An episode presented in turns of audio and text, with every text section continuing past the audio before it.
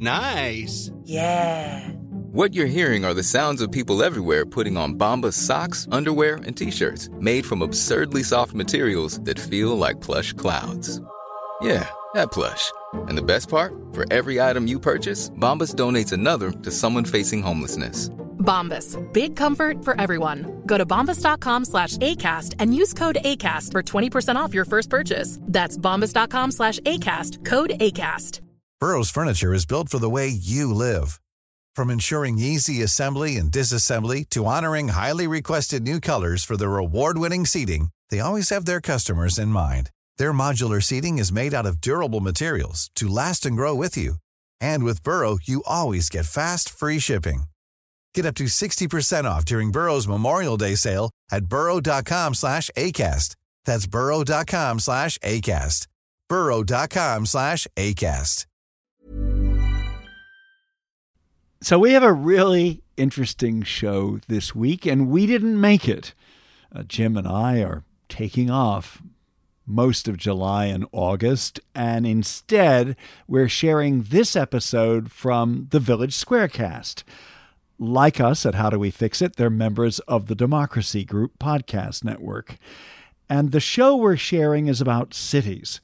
Why do we connect with some places and not others? Why does this matter in a time of rigid partisan divide? We explore with the help of Village Squarecast and Peter Kageyama. Right now, there's a pretty big gap between the city that we desire and the city we know we can afford. But the solution is for more of us to get in the game, to be the people who fill that gap and step in and do something above and beyond ordinary citizenship and really put our money where our mouth is. When we say we love a place, well, what are you willing to do for it? Because when you love something, you go above and beyond. You forgive its shortcomings and you fight for it.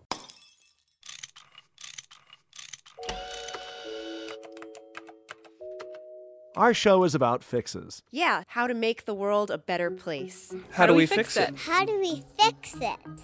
Welcome to episode 390, and this is the first one we've ever published that doesn't include either an interview or a conversation. Instead, it's edited extracts of a speech by Peter Kageyama. His books include For the Love of Cities, Love Where You Live, and The Emotional Infrastructure of Cities. So you kind of get the picture. Peter thinks about infrastructure in a different way than most urban planners. He's a senior fellow at the Alliance for Innovation, which is a national network of city leaders dedicated to improving the practice of local government. Peter spoke in Tallahassee, Florida, to an event organized by the Village Square. Village Squarecast released this episode earlier this year, and Peter's speech picks up with a reference to a Gallup poll conducted for the Knight Foundation called The Soul of the Community. They asked 40,000 people, 26 cities over a three year period. And they're basically taking the temperature of our relationship with our place. And what they found was actually kind of sad.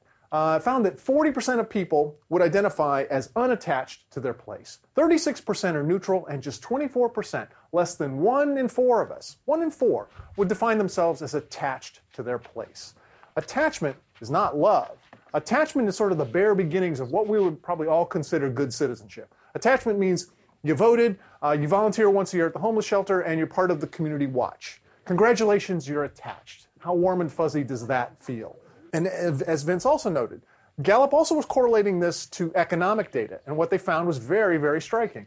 That the places that had the highest levels of passion and loyalty also had the correspondingly highest levels of local GDP and economic vitality. Interesting.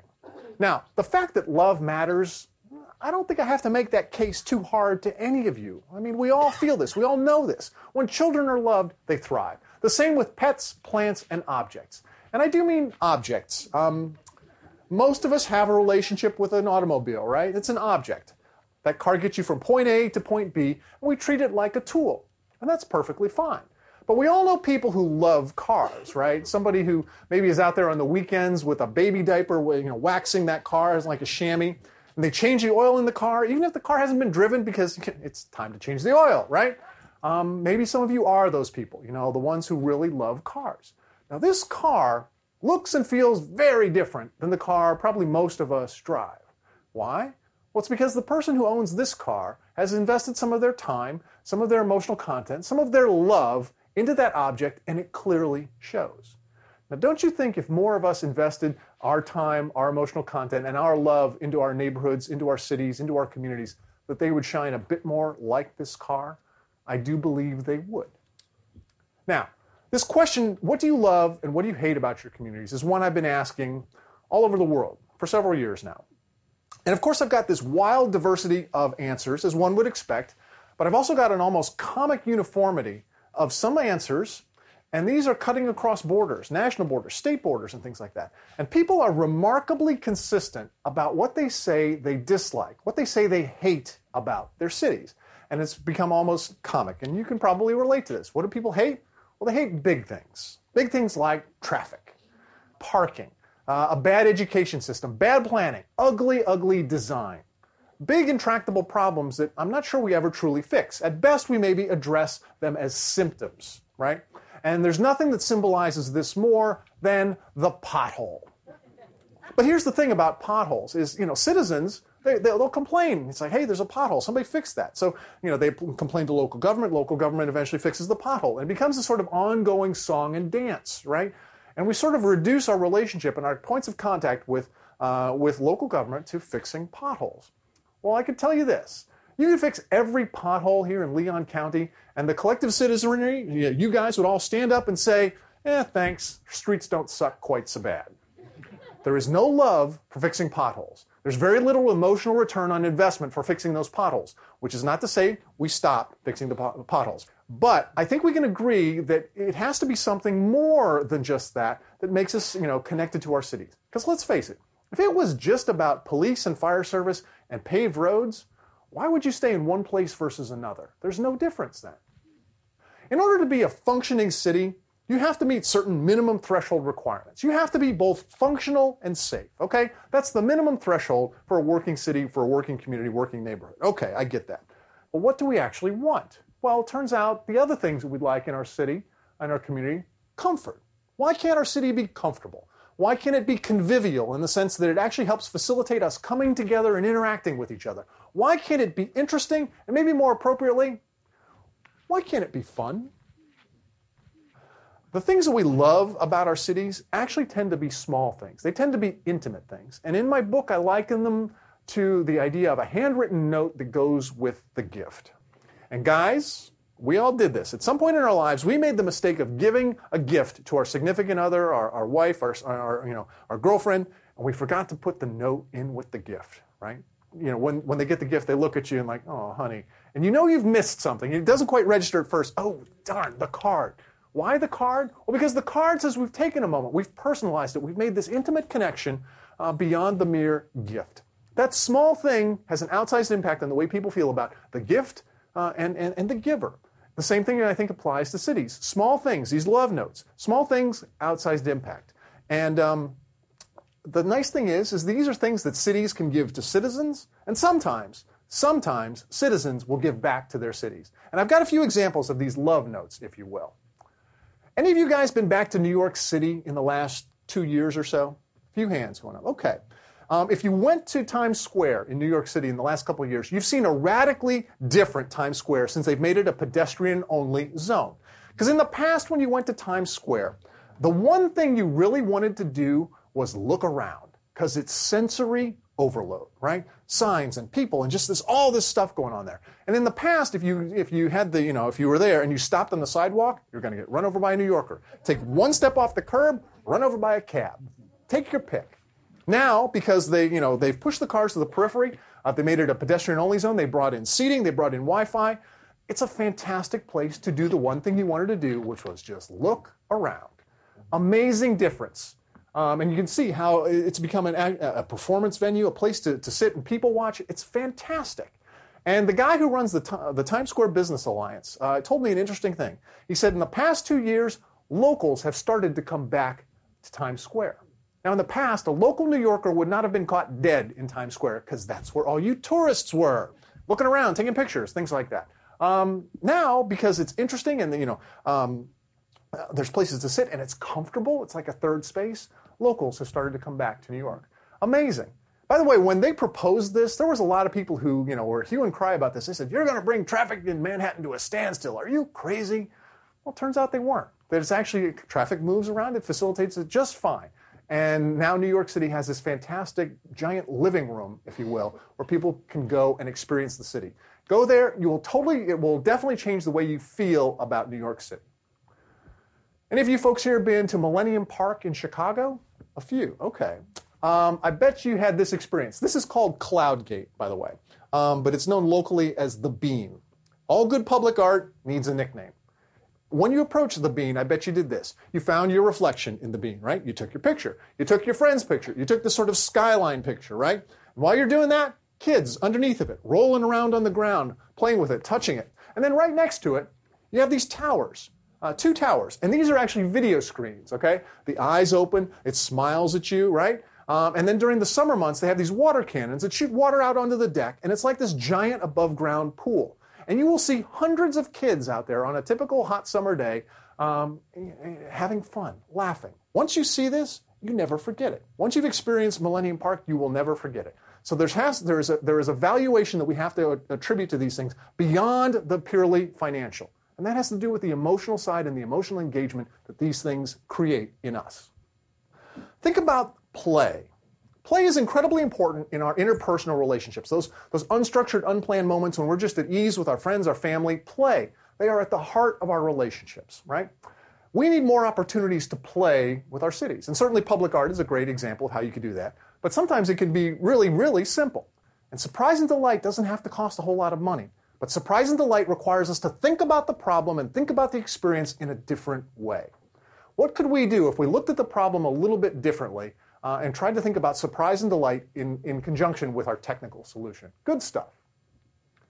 Now, I love museums. We all, well, of course we love museums. This is the Tampa Museum of Art near where uh, I live. So the Tampa Museum opened up a couple of years ago. Great, you know, design, cool collection, and a couple of small but significant things that they did there. One is the dog park that's out in back of it, right there on the Hillsborough River, and the other is the playground that's out in front of it as high minded as we would all like to think of ourselves, like, oh, of course, I always go to the art museum, right? How often do we actually go and have the traditional museum experience where we pay our money, we go through the galleries and you know see everything, that traditional museum experience, right?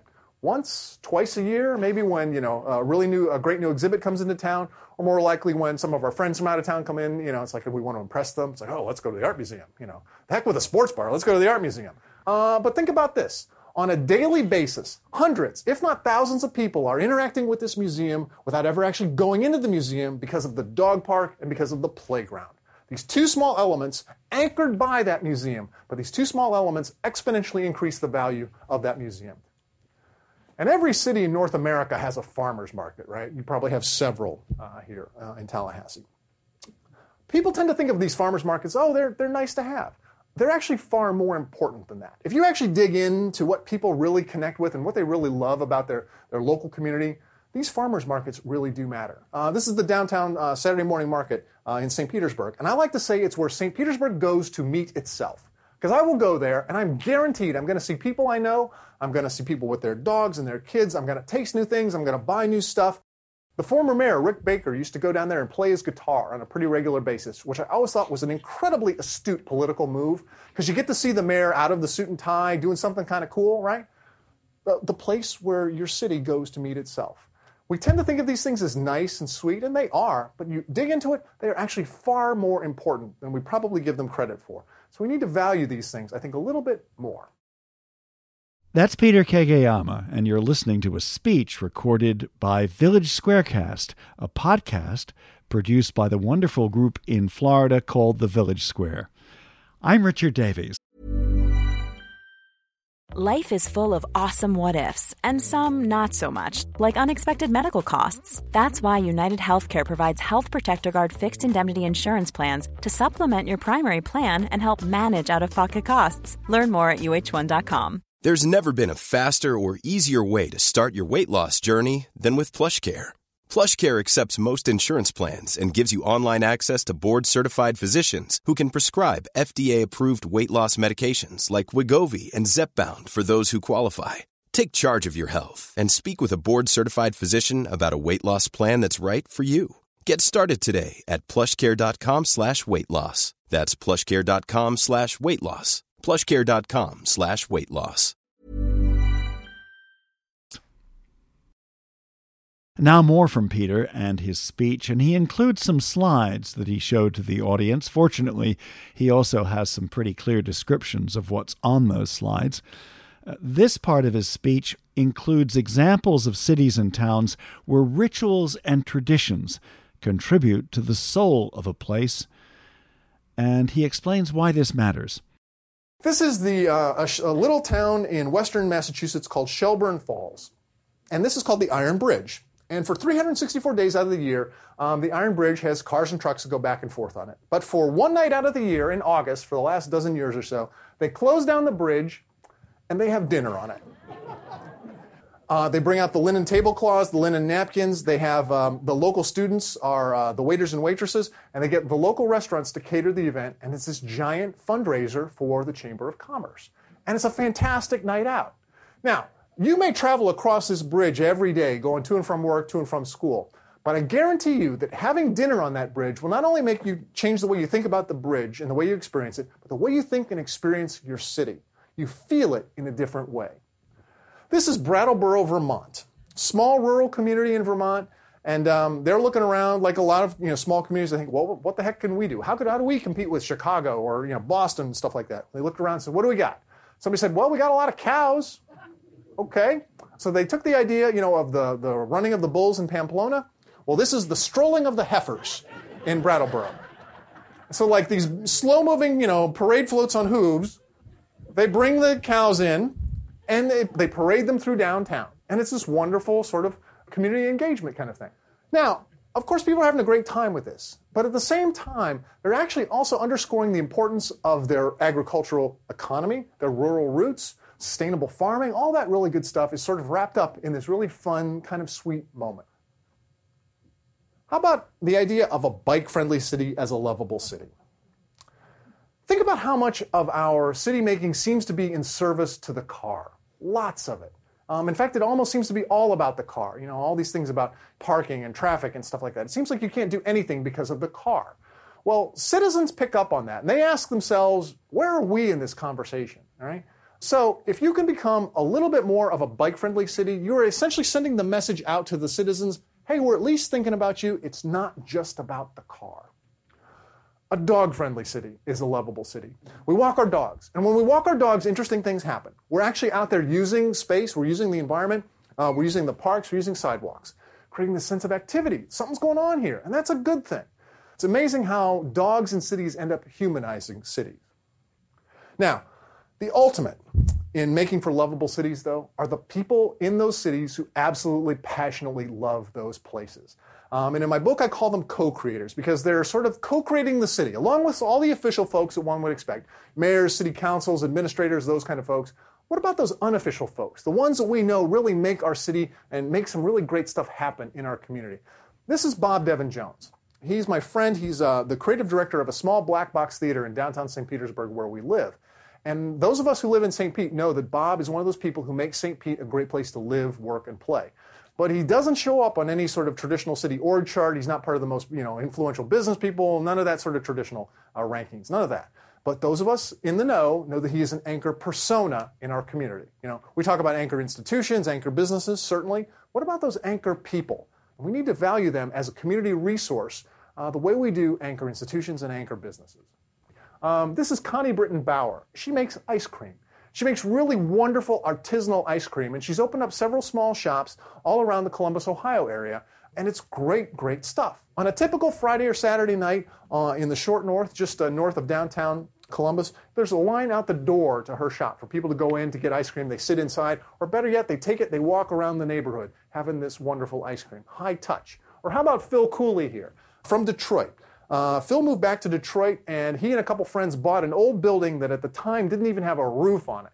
But because Phil knew how to swing a hammer, he wasn't afraid of that, and they rehabbed the building. They opened up one of the hottest restaurants to open in, uh, in Detroit in the last several years called Slow's Barbecue, right near Cork, in Corktown, near the old Tiger Stadium. And if you like barbecue and you want a cool place to go, it is a great, great restaurant. And Phil has become a, sort of a de facto champion uh, of Detroit by opening up a restaurant and a place where people go and congregate and things like that. High touch entrepreneurs. They don't get enough credit, but think about those people and those types of businesses that really make a difference in our community. This is Candy Chang. Uh, she's an artist from New Orleans. And after Hurricane Katrina, she did a fairly simple little project. It's this stencil that says, It's good to be here. And she uses spray chalk, not spray paint, so it washes off when it rains. Spray chalk, and she starts uh, putting this message, It's good to be here, all over the city. Think about that message in the context of New Orleans, a city that most people thought they had lost. It's like, wow, it is good to be here. And that is really quite powerful, especially when you start seeing it over and over and over again. Communities pay lots of money to marketing firms for internal branding campaigns and self confidence campaigns and things like that, and that's great. We should do that. But sometimes it can be as simple as an artist, somebody who loves their community with a stencil and a can of spray chalk, making this kind of message and this kind of profound sort of uh, connection with the community. I love this project. This is a fantastic example of what a creative person, a person who is in love with their community, unbidden, unpaid, can potentially do to make their community a better, more interesting, more lovable place. And maybe the best example uh, of this comes from a really interesting set of circumstances. In January of 2011, Newsweek magazine came out with a list that no city in America wanted to be on. It was a list of America's 10 most dying cities dying cities, and is based upon population loss between 2000 and 2010. And sadly for Grand Rapids, Michigan, they were on that list. Now, in typical fashion, what do if somebody says something bad about your city, what do you do? Like, well, uh, we need a new ad campaign. We need a PR blitz. Get the word out. Not a dying city, right? Well, right now, money's pretty tight for cities, and they probably don't have a whole lot of discretionary income just lying around for a new ad campaign. So Grand Rapids was in that, that spot. They said, What the heck are we going to do? In walks this 22 year old kid. He's 22 years old at the time, and his name is Rob Bliss. He walks in and he basically says, I have an idea. Let's do a lip dub. A lip what? A lip dub. L I P D U B. Uh, and for those of you who don't know, a lip dub is essentially lip syncing to a popular song and you do a video of it. And usually the video is like done as oftentimes as one continuous take. So we could do a lip dub here. We'd start down here, play some music, and you guys start singing. Boom, boom, boom. We go up here, across the back, down the middle, over here. Done. Lip dub. Boring, but a lip dub nonetheless, right? Rob said, no, let's take it, let's make it big. Let's make it epic. Uh, we'll get everybody involved. We'll shoot it downtown. We'll use uh, Facebook and, and uh, YouTube, uh, Twitter. It'll go out. It'll be, it'll go viral. It'll be big. It'll be fantastic. It'll be great.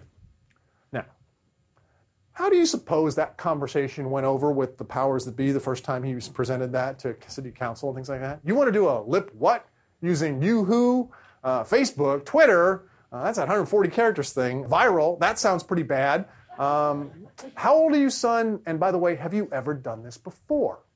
Rob does not look like your traditional city solutions provider. He's not wearing a suit and tie, and more importantly, he doesn't have a stack of reports that say if you do this, you get these very predictable outcomes on the other end. No, he's a 22 year old kid who has an idea and he thinks he can pull it off. Maybe because they saw something in Rob, or maybe because uh, they had to. Uh, maybe I'd like to think it's maybe a combination of both. But Grand Rapids did decide to move forward with this. And they said, we really don't have any money, but we can maybe provide police and fire service. We can help block off downtown, and we can help connect you to some private money and maybe make this happen. And they did. They were able to raise about $40,000. And in May of 2011, they shot the Grand Rapids lip dub. The actual whole video is nine and a half minutes long. And it takes place over a one mile course throughout downtown Grand Rapids. And over 5,000 people were involved in making it and shooting it that day. That video has been viewed over 5 million times on YouTube. It got picked up by national and international media. Rob was interviewed on Good Morning America, and Grand Rapids got tens of millions of dollars of positive brand exposure because they're willing to listen to a 20 year old kid who had a weird, wacky, untested idea. Yet. You need these people in your community. These folks like Rob Bliss and Bob Devin Jones and Jeni Britton Bauer, they are like the best spice that goes into a meal. You don't need a lot of them, but certainly you need enough of them to make for a flavorful meal and certainly to make for an interesting community. And what would happen if we actually started to look at, at how those people manifest? And I did some research.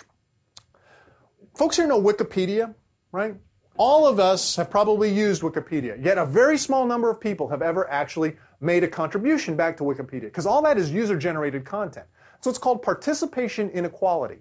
Um, and studies have shown that less than 1% of the total users of Wikipedia ever make a contribution and make an entry back into that. Participation inequality. I believe physical communities follow that same pattern in the sense that a very small number of us actually create all the content that goes into our cities. We all consume our city, you know, and in return, we pay our, uh, we pay our taxes, we obey the law, we spend our money. That's the deal. All of us consume the city. But a few of us, probably most of the folks in here, lots of you folks, are creating things for the city. You're creating that content. You, you are that version of Bob Devin Jones or something like that. What would happen if we focused on those people? These are entrepreneurs. These are people who make things happen. They start things, they connect people. Their enthusiasm about their place is absolutely infectious. What if we were even to add a couple dozen more of those people? What would the effect be on your community? Exponential. These people cannot help but what they do. And by having more of them, you're creating more content, you're creating more energy, more activity, more love in your community. Right now, there's a pretty big gap between the city that we desire and the city we know we can afford. The question becomes what are we going to do uh, about that? Are we going to wait for the city and the county to get rich again? Are we going to wait for government to bail us out on something like that? No, because I think if we do, we're going to be waiting a long time. The solution is for more of us to get in the game, to be the people who fill that gap and step in and do something above and beyond ordinary citizenship and really put our money where our mouth is. When we say we love a place, well, what are you willing to do for it? Because when you love something, you go above and beyond. You forgive its shortcomings, and you fight for it. Tallahassee needs more people who are willing to fight for it. Needs more people who are willing to show up and say, I give a damn. What can I do? That is the secret to lovable cities, is more people falling in love with their place and seeing themselves as a change agent, seeing themselves as the maker and the shaper and the doer in the community. And that is going to be the salvation, I think, of our cities. It's going to have to be both from the top down, but it absolutely needs this groundswell, this bottom up activity of people falling in love with their place and going above and beyond and doing something and making a difference in their city. Thank you very much.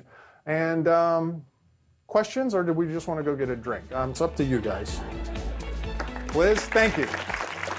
Peter Kageyama from the Village Squarecast, first published earlier this year, thanks to Liz Joyner and her local organization called The Village Square, a nervy bunch of liberals and conservatives who believe that disagreement and dialogue make for a good conversation. Learn more about the work of the Village Square at our website or theirs, which is villagesquare.us. Like us, Village Squarecast is a member of the Democracy Group, a network of podcasts dedicated to engaging in civil discourse, inspiring civic engagement, and exploring the future of our democracy. I'm Richard Davies. Jim and I will be back next time for episode 391. Miranda Schaefer is our wonderful producer. Thanks for listening.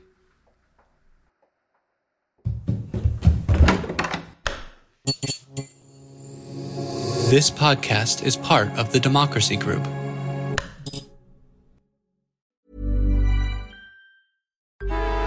Traffic jams, tailgating, pileups. Ugh, the joys of driving. How could it get worse? The federal government wants to have a say in what you drive. That's right. The Biden administration's EPA is pushing mandates that would ban two out of every three vehicles on the road today. Don't let Washington become your backseat driver. Protect the freedom of driving your way. Visit EnergyCitizens.org. Paid for by the American Petroleum Institute.